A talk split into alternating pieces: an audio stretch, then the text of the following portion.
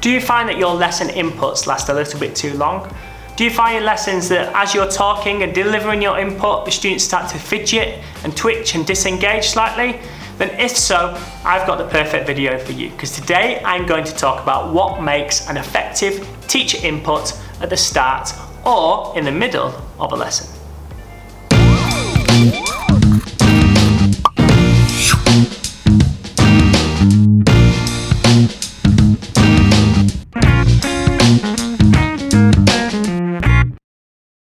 Hello, it's Ben from Waggle Teaching here. I hope you're all well. Today I'm going to be talking about how you can ensure that your teacher inputs at the beginning of lessons or in the middle of lessons are effective. They can be challenging because it is the time when you're probably speaking most as a teacher to the whole of a class or potentially to a large group of children. And if they last too long or they don't engage the children well enough, then they can slow the pace of a lesson down.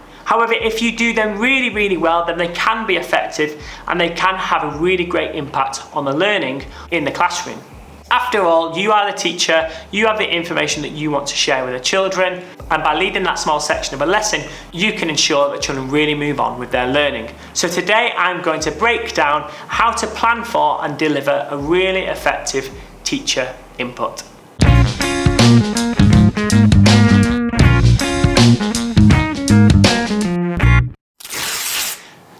First thing to consider when planning your teacher input is location. In primary schools, usually there are two options, the carpet area or children working at their tables. Quite often the traditional approach is for children to always start off on the carpet and then move to their table to do practical independent activities. However, I would challenge you to think about what the purpose of the children being on the carpet is. It is a great opportunity for the children to be together and chat and discuss in groups and pairs. It's also a great opportunity for you to gather the children together after a break time to really refocus them. However, I would also advise that some teacher input has a better impact when the children are at their tables. For example, if the children are going to be working along with you using concrete materials, then perhaps it would be better for them to, rather than doing it on the carpet, they do that on the tables so they can follow it along with you. Of course, you can also deliver teacher input outside in the playground or perhaps in your school hall. But the key thing is, is where is going to be the most effective way of delivering my teacher input and why. Once you've decided that, you can then move on to the idea of what your teacher input is going to look like. The next thing to think about then is purpose. Why are you delivering this input? I would always make sure that you refer back to your lesson objective. What is the one thing that you want the children to achieve by the end of a lesson? And focus your input on that one skill or concept. If you try and focus on too many things, there's a chance that your input will be confusing for the children. The children won't quite understand what you're trying to tell them, and you, as a teacher, will lose focus on what you want the children to achieve. Try and make sure that your input focuses on one or two things maximum. If your lesson consists of more than one concept, consider splitting your input up into two sections. Perhaps have one input focus on one skill, allow the children to go away and practice, and then bring the children back together for the second input to focus on the next key skill or concept. Once you've got your focus, you then need to think about how you're going to engage your children during this input. The danger of inputs at the beginning of lessons is it's all teacher talk. And the misconception really is this is a point where the teacher talks at the children and the children just listen. In order for teacher inputs to be effective, it's really important that children engage and participate in this part of the lesson. So try the strategy of, of me, then you. This can be broken down into really small activities or larger demonstrations. So for example, if I am teaching a new maths concept, I would model a new maths strategy answering one question, and then I would ask the students in pairs to complete the next activity, and then follow that up with the answer and modelling how you would work that out. The idea of me then you allows the children to practice alongside you while you model how to approach various questions. It also gives the opportunity for children to respond and ask questions, and it gives you as a teacher small little chances to check on which children are picking up really quickly and which children perhaps need a little bit more support. That way, you can then start to differentiate the lesson by sending off children that have picked it up really quickly to go off and start their activities, while you can focus on the children that perhaps need a little bit more time. The next top tip for delivering effective teacher inputs is all about listening and watching. And I touched on this in the previous point. If you approach input with me then you, then you are opening up chances for you to watch and listen to the children. As you are delivering the input, ask questions, get the children to discuss in pairs so that you can listen into their understanding.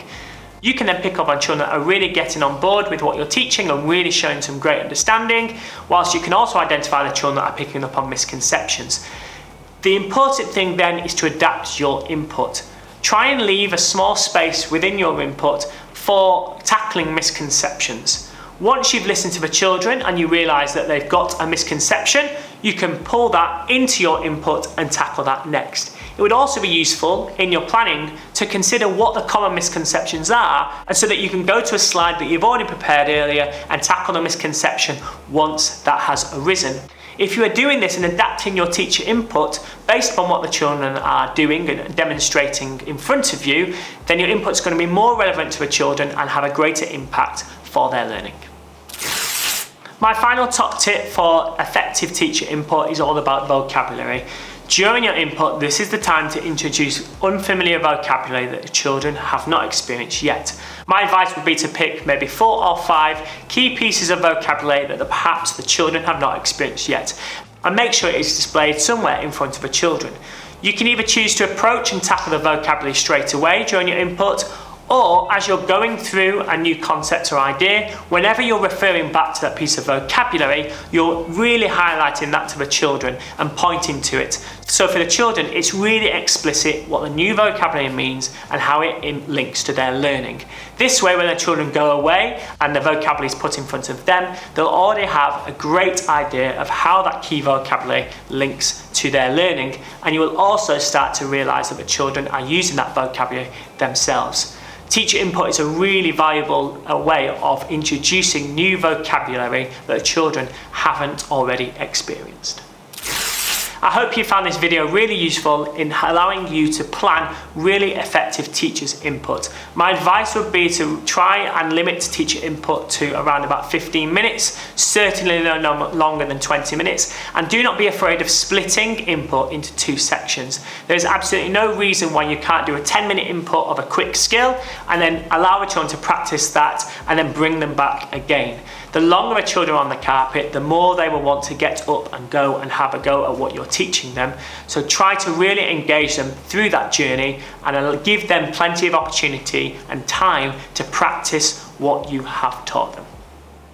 If you do have any other ideas, then please contact me. I'll be happy to share them in a future video. As I've said before, I hope you found this video really useful. Please subscribe to the YouTube channel. Please visit www.waggleteaching.com for lots of more teaching idea articles. I'm Ben Cooper from Waggle Teaching. Have a really great day.